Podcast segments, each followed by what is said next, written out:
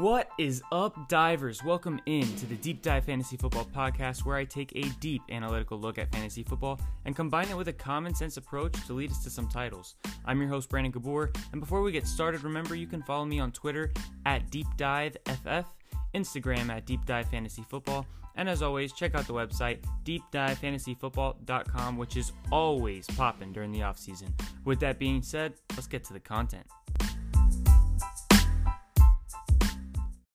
What's up, divers? Welcome into another episode of Deep Dive Fantasy Football. Today, we are obviously going over the Miami Dolphins down on South Beach, and we're going to talk about the personnel changes, the trends, all the players, who I think is going to do good, why I think they're going to do good, who I think is going to do bad, why I think they're going to do bad. And I think there's a lot of good key talking points for this team. I'm excited to get into it. We're going to start as always, with the personnel changes, they added a lot of weapons, and it started with Jaylen Waddle in the NFL draft in the first round, wide receiver out of Alabama. They also drafted Hunter Long, a tight end, in I believe the third round. They drafted Gerrid Doaks, a nice little running back sleeper if you're going zero RB, which we do not support here on Deep Dive Fantasy Football. But also for Dynasty drafts, he's a great stash. Put him in your taxi squad. And they also drafted guys to help their defense in the first and second rounds with edge Jaelan Phillips and safety Jevon Holland. They even added Will Fuller in free agency and added Ereck Flowers to the offensive line via free agency. Preston Williams, who was on the team last year, is now back fully healthy. So they should have a huge, huge offensive improvement in what they needed most separation. I've said it once, I'll say it again. Where did Tua come from? He came from Alabama. And what was Tua working with? Four first round wide receivers that all were experts in college in separation. Henry Ruggs and Jaylen Waddle were experts in separation via speed.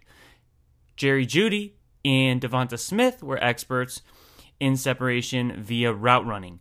So he's always had open guys to throw the ball to, and a lot of his yardage, near half of his yardage, I actually believe it was like 60% of his yardage in college came with the receivers piling that yardage up after the catch, and only about 40% of his yardage, if I'm not mistaken, was actual air yards that he threw himself. So he knows how to throw to those guys. That's what he's used to, and that is the exact opposite of what Miami was last year. It was not that type of environment. You had Mike Gesicki, a 50 50 ball guy that creates no separation. Devonta, DeVante Parker, who creates no separation. Preston Williams for a couple games before he was hurt, and he also creates no separation. They did not have the offensive skill pieces that they needed to make Tua Tagovailoa successful. So we've got a huge turnover here on the offense. And the defense, with that first and second rounder that we talked about, their defense probably is going to get better, but it probably will be around the same type of impact because they were the fourth ranked defense in fantasy last year, and they're a pretty good defense at getting turnovers and even scoring. So it's hard to see them, you know, having a huge impact defensively by getting better in terms of projections and how it affects projections. So now let's get into the trends. Last year, they passed the ball 57% of the time, so obviously they ran 43% of the time. Looking at PFF's rankings, they have the 28th ranked defensive line and the 10th ranked secondary going into this year. And like I said, they were the fourth defense in fantasy last year. They also have a slightly below average linebacker group, still waiting on that article from PFF, but just from what I know about the linebackers around the league, I would say their linebacker core is slightly below average. Overall, though, this year, projecting forward, I see 57 43, their pass run ratio, as a pretty stable number to work with, especially because of the additions to the passing game. Brian Flores is a head co- is their head coach and he is a defensive minded guy. Usually these head coaches try to run the ball as much as they can. So if their defense was getting better, you might want to fudge the numbers and let them run a little bit more. But all of the moves they made, adding Jaylen Waddle, Will Fuller, Hunter Long, adding Ereck Flowers to the offensive line, Preston Williams coming back, all of this makes me think there's no way they're going to pass less than they did last year, at least ratio wise. Now, what about the total plays? Last year they had 987 total plays. I expect more with an offense that should be able to stay on the field more. Now, not by a crazy amount, but over 17 games this year, I am projecting 1,061 plays. That comes out to 604 passes and 456 runs. So now, with that said, we're going to get into the players, and as always, we're starting with the quarterback position, Tua Tagovailoa. 604 passes to work off of. Let's knock his rushing out of the way real quick. He had a 100 rushing yards and three rushing touchdowns in nine games last year. This year, I have him projected for 180 yards. Remember, 17 games and four touchdowns. So, three touchdowns in nine games. That's at least five touchdowns in 17. I'm knocking it down a little bit, putting it at four touchdowns. Think that's a pretty fair projection. Nothing too complicated. Don't overthink it. Now let's move over to the passing game. He should see, in my opinion, for a multitude of reasons, which we'll talk about, huge, huge improvements in efficiency and his overall perception because people love this man. They loved Tua. Absolutely loved him. So many people were like, Psh, Joe Burrow, Tua is the number one quarterback in this class. And then in nine games, just nine games, half of an NFL season, everyone made a declaration that he sucks. Now, obviously, not everybody. A lot of people still believe in him, but so many of the people that were all over Tua just cast him to the wayside. And he now has separators, and that's a huge X factor because Waddle, first off, he played with him in college and has a great rapport with him. Fuller, who's shown to be a very good deep threat and help quarterbacks immensely, and is a very efficient receiver, which we'll talk about. I think those two alone are a huge improvement for Tua in his passing game, but I think there's something even more important. Even if they added no pieces, I think he would be way better this year. Maybe not way better, but definitely better because he's going into his second year, and it's something that is not always going to be true for quarterbacks going into their second year. This improvement we're going to talk about, but it's very true for Tua. He is going to be able to do more and here's why. I'm going to, instead of taking the credit and speaking it myself, I'm going to let Brett Kollmann tell you himself on the You Better, You Bet podcast from Twitter. I found this video and you can check my Twitter. I'll share it. But just listen to what he has to say. He's a beat reporter, I believe, for the Miami Dolphins. You know, the, the Dolphins can't say this um, and I actually, after that, after I tweeted about that quote, I kind of reached out to my people in the Dolphins, and they will never come out and say this. But that quote from Tua about, um, you know, oh, I didn't know the playbook very well. He was jumping on a grenade for the coaching staff. Uh, from what I have heard, he knew what he was doing. He just wasn't allowed to change plays he didn't have the same freedom to do it that Fitzpatrick did. Not that he didn't know what to do, he just didn't have the freedom to do it. And then in year two, those handcuffs are off, and he's allowed to kind of do whatever he wants in the line of scrimmage. Because remember, at Alabama, he was actually really good at the line of scrimmage. That that was not a weakness with him at all. He's a really smart kid. So again, he you could kind of see him almost change direction in the middle of that presser and realize like, ah, I, I can't throw Chan Gailey under the bus here. Let me jump on this grenade for him. And he did because he's Tua. That's just the kind of guy he is. But from what I've heard from people in that organization, it was not a Tua issue. It was the fact that the coaching staff wouldn't let him change the plays. Boom. And there it is. Tell me that that is not some great insight right there. I loved hearing that, and I said I have to include this on my podcast just to give the guy the credit he is due. He is at Brett, B R E T T, Kollmann, K O L L M A N N, on Twitter, so you could check him out. And it's the You Better You Bet podcast, and that's actually the at as well on Twitter. It's You Better You Bet. So, with that said, what are some things that I, I really liked hearing in there? Well, there's two huge ones. One, Tua's jumping on a grenade, as he put it so kindly. And so kindly to Tua's personality because he's an amazing person and I always find myself rooting for people like this and it seems like success generally follows people like this as well. If he's going to go into a presser and just take all of that blame when if I was Tua, are you are you kidding me? If I was Tua and I knew how to change a play for the better and I wasn't allowed to do it, that would frustrate me to no end. He has more control now and that's going to be a huge a huge difference. I mean, just think about it this way. And, and I'll use myself as an example. I used to play basketball in high school. I was a point guard. If I came up to a defense and I saw they were running a 2 3 defense, two defenders at the top, three at the baseline, and my coach was telling me to call motion. Motion is a offensive play call that you call against a man defense. If he's telling me to call motion and I read the defense and it's in zone and I'm not allowed to change the play call to a zone play and I still have to run motion, I would be so mad. And if I had to do that for half of a season and I knew that I could make our offense better by changing the calls, but I just had to listen because that's what the coach wanted me to do and he felt like he didn't want to put too much on my plate, that would drive me crazy. And that's basically what happened to Tua. And for all of you that played sports, just think about that. That's what Tua was going through his rookie season. I think that's very important. And it also helps show the distinction between him and Fitzpatrick because Fitzpatrick didn't have that problem. And a lot of people like to say, hey, Part of the reason we no longer believe in Tua to the degree that we once did before he entered the field is because Fitzpatrick was really good in the exact same offense, at least with the same pieces and the same coaching staff. So why is Tua struggling? Well, that's why right there, because Fitz could change the plays and Tua could not. So now he's able to change plays and he's got weapons to do it. I really think we're going to see a huge jump for him. Last year's efficiency was 64% completion rate, 9.8 yards per completion, and a 3.8% touchdown rate. Waddle is a huge YAC threat. That's yards after catch. And he's got a deep threat ability. And he has elite speed. Plus, you add Will Fuller, who's also got deep threat ability. And those two people alone are going to massively increase the yards per completion for Tua from 9.8 in my projections to 11.3. My projection being 11.3. And my touchdown rate is going from 3.8 to 4.4. He's got some explosion in that offense. People that are going to be able to take some of his passes to the house now more often. So his touchdown rate should go up.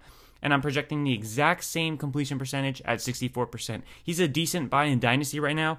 It depends on who has him. If the person who has him is one of those people that is not too much of a believer anymore and they haven't already traded him away, then I would be looking to target him because he's probably a top 16 quarterback for me in Dynasty. I'll have to redo my Dynasty rankings once I'm done with all my projections, or maybe I'll throw in a, a Dynasty ranking podcast in the middle of these projections. Who knows? But I would say he's probably in that area, that QB 12 to QB 18 area. And I know some people don't value him that highly. So I think he's a pretty decent buy. Now let's move to the running back position we'll talk about Myles Gaskin. Myles Gaskin played in 10 games and accumulated 142 carries. That's 14.2 carries per game. But if you take out weeks 1 and 2, because in weeks 1 and 2, Myles Gaskin was not established, he was not their dude. They were giving carries to Jordan Howard and Matt Breida. Both of those guys are getting good work. You take out those first two weeks, and Gaskin's average goes to 14.8 carries per game, so just about 15. That's a pretty good workload. We also never got to see Salvon Ahmed and Myles Gaskin together, except in week 17. But in week 17, the Dolphins didn't run much, so Ahmed and Gaskin, I don't even think combined for 15 carries together. So it's pretty interesting because when Ahmed was playing and Gaskin was out, he was really good and he was the clear RB1 for them. And then when Gaskin was ever healthy, he was the clear RB1. So with that said, I think Gaskin is going to be their clear cut number one guy. Ahmed will be a pretty good handcuffed and zero RB type of guy who will give you some points here and there, especially in like really, really deep leagues. I think he'll be a pretty decent option. And if Gaskin goes down, you already know Ahmed will take a huge volume workload. So that's really good. And the offense would be better. But let's go back to Gaskin. He's the number one. But knowing by how much he is the number one is what is what makes it tough to project him.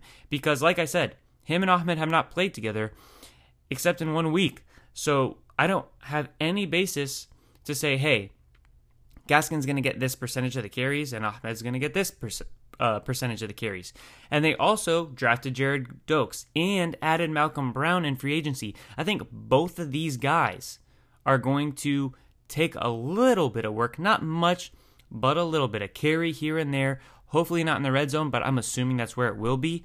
because of Doaks' size and strength and Malcolm Brown. Also, I think there was a report that I saw a while back about him possibly being able to take some red zone carries. So my carry share for Myles Gaskin is 55%, just over half of the carries to the running back position. It's safe, and I also think it's pretty fitting considering the fact that they made two additions to the running back room, and Ahmed was also really good when he played. Then I'm giving 35% to Ahmed, and then 10% to Doaks and Brown, probably in the red zone. So that will give Myles Gaskin 213 carries. So now we have to move to his efficiency. His efficiency will absolutely absolutely jump this year in year two because they've got exceptional deep threats at wide receiver and Tua's able to run the offense how it should be ran. Last year, Myles Gaskin had a 4.1 yards per carry. I'm projecting 4.4 this year. And I think it's very possible he's an even bigger improvement, especially with lower volume, because he's going to be fresh all the time. So a 4.7 yards per carry would not surprise me, but I'm going to keep it at 4.4. I've got the Dolphins' rush touchdowns going up with a better offense, more red zone opportunities. 18 total is what I got them for in the rush game, but it's not to the running back position, it's rushing total. Remember, we have Tua at four rushing touchdowns, so that leaves four 14, excuse me, touchdowns to the running back position, and I think it's fair to give Gaskin if he's getting half the carries, give him half the touchdowns. So I'm giving him 7 touchdowns on the ground seems just perfect to me. Mm, he's not somebody with a huge touchdown ceiling. You know, he had three rushing touchdowns last year in 10 games. So he's not a huge touchdown ceiling guy. And that might make you think, well, okay, if he had three and 10, then a 20 game season should only give him six. Why am I giving him seven? Like I said, I think their running back or their rushing game is going to be a lot better and more productive, and they're going to have a better offense that gives more scoring opportunities. So that's a big reason why there. He had a 13% target share. He was very, very productive. One of the most efficient receiving running backs in the league. I actually haven't obviously charted everybody because we're going team by team, but I wouldn't be surprised if he is the most efficient. He's the most efficient that I've charted so far. He had a super high efficiency of 87% catch rate, among the best, but get this with a 9.5 yards per reception. When you're getting the guys above 85% catch rate at running backs, it's usually below 8 yards per reception or like at least below 9. So a 9.5 and an 87% is pretty insane. And I'm projecting a 11% target share down from 13 because I think the wide receivers as a whole are going to get more focus and the running back room in general is just going to lose a few targets every game. I've got him for 3 receiving touchdowns and that puts him in the firm RB2 range. We'll talk about exactly where in a little bit.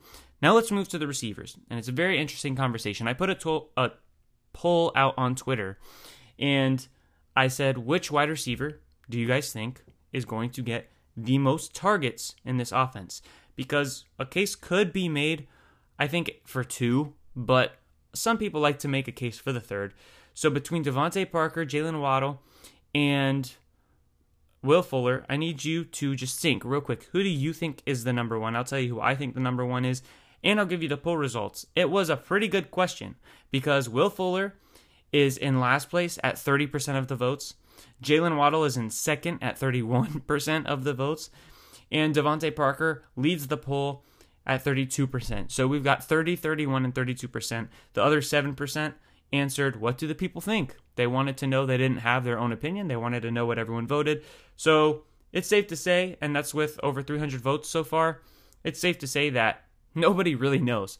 But I, am feeling pretty convicted on who my guy is, and it's not DeVante Parker, and he's who we're going to start with. 21% target share last year. He played better with Ryan Fitzpatrick for fantasy than he did with Tua. And it makes sense because he's a jump ball type wide receiver with little separation. And when I say little separation, I'm not exaggerating or falling a fool to some narrative. He is outside the top 100 wide receivers in separation on targeted balls, and he's outside the top 100 wide receivers in cushion. There is 32 teams in the NFL. If you give three wide receivers to each team, that's 96 wide receivers. That means that DeVante Parker is not even worth a wide receiver three on an NFL team in terms of separation or cushion. That is atrocious. Now, he is a very good jump ball receiver. I'm not trying to dog the man. I actually like DeVante Parker, not as much for fantasy, just, you know, for the player that he is. I appreciate him. I like his skill set, but he's not the type of person that Tua likes to target. He's not a separator, and now there's a whole bunch that Tua can go to. Fitz, on the other hand, he loves the jump ball guys. He loved himself some Mike Evans. And Chris Godwin, give him some credit. He's actually a pretty good jump ball wide receiver as well. And Fitz has no care in the world. That's why his turnovers are high. He just lets it fly. And you guys have heard this on the Washington podcast, if you've listened to that one, because obviously we've talked about Fitz before, so I don't want to get too much into him. But I'm dropping DeVante Parker's target share from 21% last year to 16% this year. DeVante Parker was the only wide receiver worth throwing the ball to last year, and he only had a 21% target share. That's not promising because their other starting receivers were supposed to be Preston Williams and Albert Wilson. Both of those guys, I think Albert Wilson opted out because of COVID, and then Preston Williams went down within a couple weeks. So they lost two of their three starting receivers, and DeVante Parker didn't even dominate the targets. So that's pretty concerning, and I think it would be kind of ridiculous to assume that DeVante Parker is going to actually lead. So, I mean, I know ridiculous is a pretty harsh word. So if you're somebody that voted on the DeVante Parker side, I'm not trying to be a jerk, but I just I don't see it. I don't see how that can happen. I'm not sure how Parker could out target everybody else. And if it does, that means that the ball's if he does, that means the ball's being spread around so much that nobody's even above like a 17% target share, and that's also super unlikely. You pretty you pretty much never see that on an NFL team. So putting him at 16% target share, there's going to be a new number 1 in town. And let's talk about his efficiency. That's really hard to project. Tua's been working with him and he's not really less accurate than Fitzpatrick. So it's kind of hard to say, you know, is DeVante Parker going to be better now that there's good weapons around him? Is he going to be worse? How, how's this going to work? And I don't want to get too crazy and too speculatory. So instead of doing that, I'm just going to go with his average efficiency for the most part. Now let's talk about the wide receiver one for the Dolphins, Jaylen Waddle, baby. Many people seem to prefer Fuller and redraft, and I disagree. A lot of the fantasy pros experts actually also think Will Fuller will outproduce Jaylen Waddle. One, you cannot count on Fuller's health, and you guys know I don't project injury. I think that's foolish, and it, it completely s- stops and prevents you from having an equal playing field when doing projections. So I'm not going to project injury, but Fuller, I don't think has ever played a entire season. So just drafting him as the number one, I think, is already not a good look because of that. And let's also talk about the type of receivers that they are. With Waddle in tow and DeVante Parker being the type of receiver he is, Will Fuller's probably going to be exclusively almost a deep threat. Now, is he going to do other stuff? Yeah, they're going to have him switch it up. But he is going to probably run the most deep routes out of all of them. And Tua doesn't have like a crazy big arm. He's got an accurate arm, and Will Fuller gets open quickly. So I do think Will Fuller is going to have a very good year, in fact. But I don't see him being the number one because Waddle can do a little bit of everything. Waddle can take anything to the house. And Waddle not only is very fast, faster than Will Fuller, but he also runs pretty decent routes, probably better than Will Fuller in the route uh, in the route category category. I don't know, I couldn't think of that word. I expect him to be of the higher volume type. Waddle's going to get screens. He's going to get slants. He's going to get curls. The occasional nine routes should be in his arsenal. The nine route is the deep ball. He's a quick impact player because of his speed and his yards after catch ability. And he already has the chemistry with Tua, and that is a huge factor in me deciding who the wide receiver one is going to be. Will Fuller, he does not have any chemistry with Tua. DeVante Parker has nine games worth of chemistry with Tua. Jaylen Waddle has seasons worth of chemistry with Tua and off seasons worth of chemistry with Tua. And like I said, he's the most well rounded. So I have him leading in targets for this team and in target share because those go hand in hand at just under 20%. I have him at 19.5% to lead the team. He probably also gets some carries here and there and breaks a couple for a bunch of yardage. So I'm spotting him 120 rushing yards and a touchdown.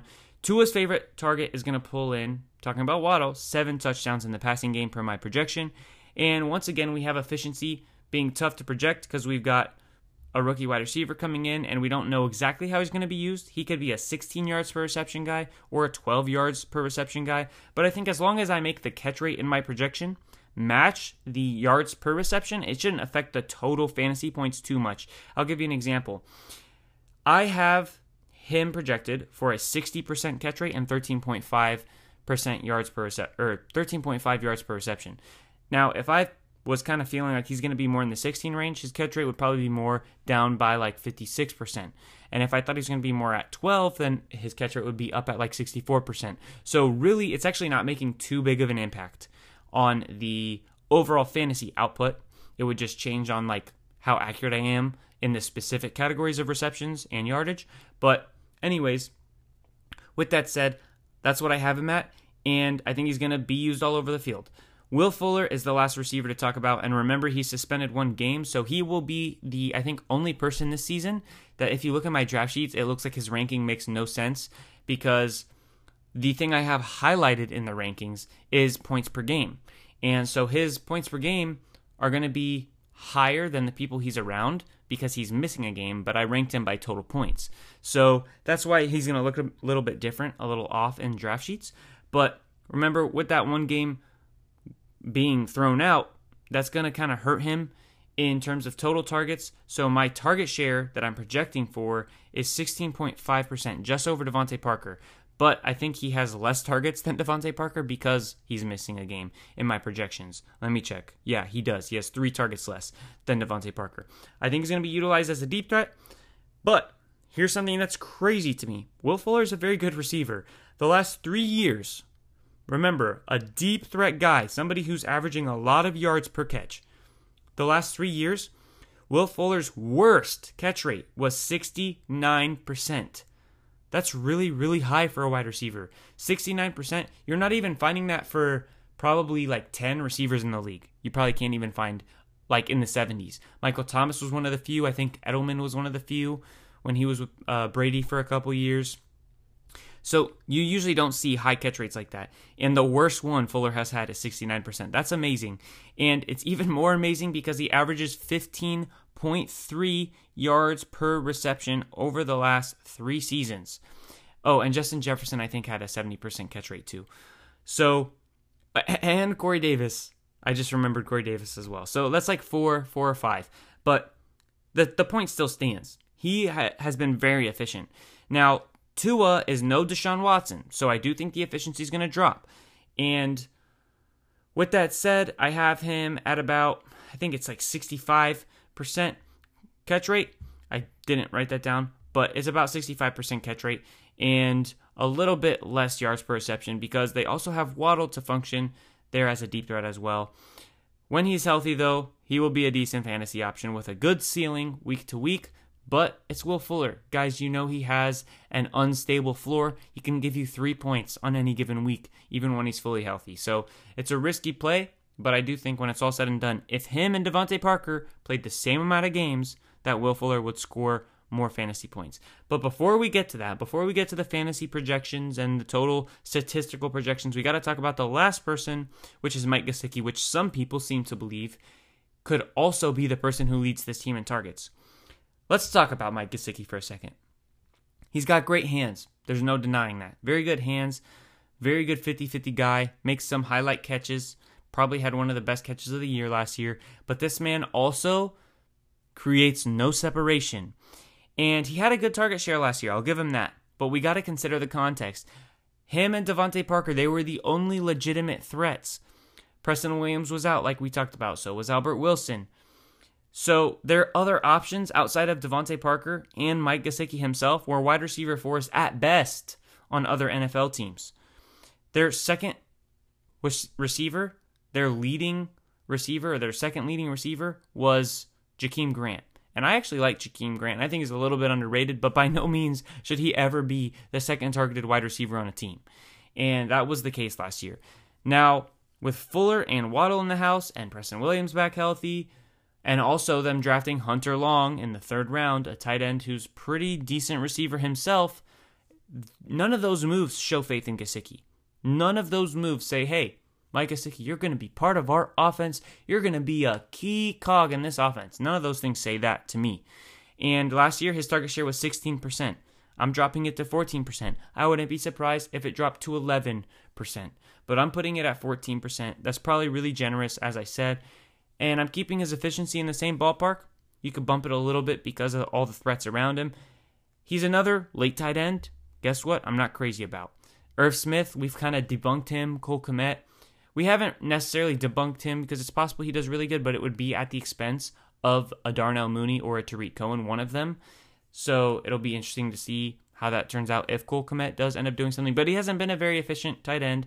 So a lot of these late tight ends, we're starting to see, hey, this is why every year we feel like, oh, this year has the sleeper tight ends, and it's not the case. And I'm just here to confirm that that's pretty much the deal this year as well, because we've gone over a lot of them and it's not looking good. So with that said, let's start into the projections. Tua Tagovailoa, 604 passes, as we've mentioned, 600 or sorry, 387 completions, 4,368 yards, and 27 touchdowns. 68 rushes for 180 rushing yards and 4 rushing touchdowns. That puts him at 19 points per game. That's just above Ryan Fitzpatrick and Joe Burrow. So I actually think that, hey, Tua, and he's not coming off an injury like Burrow is, so he's probably less risky because they don't have anybody that they would ever throw in over Tua either. So, not that that's the case with Joe Burrow, but I know that was the case last year with Tua, but that's no longer a worry. So, I would take, I can't believe I'm saying this, but I would take Tua in a redraft over Joe Burrow. Now, who has the higher ceiling? Well, I actually think that's about the same as well. But who has the higher ceiling for dynasty? I would probably say Joe Burrow, but given the state of their offensive line right now. And yes, a lot of people like to say the Dolphins' offense offensive line is not great. I don't really know. I feel like that's overblown as well. They've made a lot of moves, and I think a lot of the moves have been very good recently. They've definitely improved their O line over the last two years immensely. So I don't see why everyone's like crapping on their O line. But hey, it is what it is, right? Tua, I think, is going to be very good. Super solid quarterback, too. Jaylen Waddle, 118 targets to lead the team. I'll I'll go with all three receivers all together so we can kind of get a better visual, or you can get a better visual. Jaylen Waddle, I have 118 targets. DeVante Parker at 97, and Will Fuller at 94. But remember, Fuller's missing a game. So once he's back healthy, I think he'll out target DeVante Parker. Jaylen Waddle, I have at 71 receptions. DeVante Parker, I have at 57. He's not a very efficient guy in the catch rate, and Will Fuller at 65. Then I have yardage, Jaylen Waddle 954. So that whole projection for Jaylen Waddle is 118 targets, 71 receptions, 954 yards, and seven touchdowns. DeVante Parker I have at 753 yards and five touchdowns. Will Fuller have at 921 yards and four touchdowns. So DeVante Parker, he has Will Fuller on the targets because of the game he's missing and one touchdown extra, but Will Fuller's got him by receptions and yardage because he's much more efficient to become the wide receiver two. Waddle I have projected at 13 points per game. That is between Diontae Johnson and Adam Thielen, if you want to get a good visual there. Will Fuller I have at 11.3, that's right under Adam Thielen. DeVante Parker at 9.5, that's right above Darnell Mooney. Mike Gesicki, I have him at 85 targets, 54 receptions, 639 yards, and 7 touchdowns. That's between Logan Thomas and Anthony Firkser. And then lastly, Myles Gaskin. He is tied. He is tied with Joe Mixon. But I would rather have Joe Mixon because Joe Mixon has a higher ceiling than Gaskin does. But Gaskin's at 15.3 points per game. He's above Miles Sanders. He's above Mike Davis. He's above David Montgomery. So I like Gaskin a lot. I think he's going to be pretty good this year. He's going to be a good value in drafts. So unless Salvon Ahmed just takes over, Gaskin will be pretty good. And honestly, given the price of the two of them, if you draft Gaskin, you could easily get Ahmed as a, handcuff and possible flex play in deeper leagues later on in the draft. So with that said, that's the Dolphins. I hope you guys enjoyed it. Tried to uh, give you a little bit of extra insight because I found something super interesting here. Hope you guys have a good one. Drop a rating, drop a review if you have not already. Even if you have and you want to give me a fresh, updated one, that's also much appreciated. Have a good one, guys. Keep rocking and rolling, diving deep into the stats, into the takes. Peace.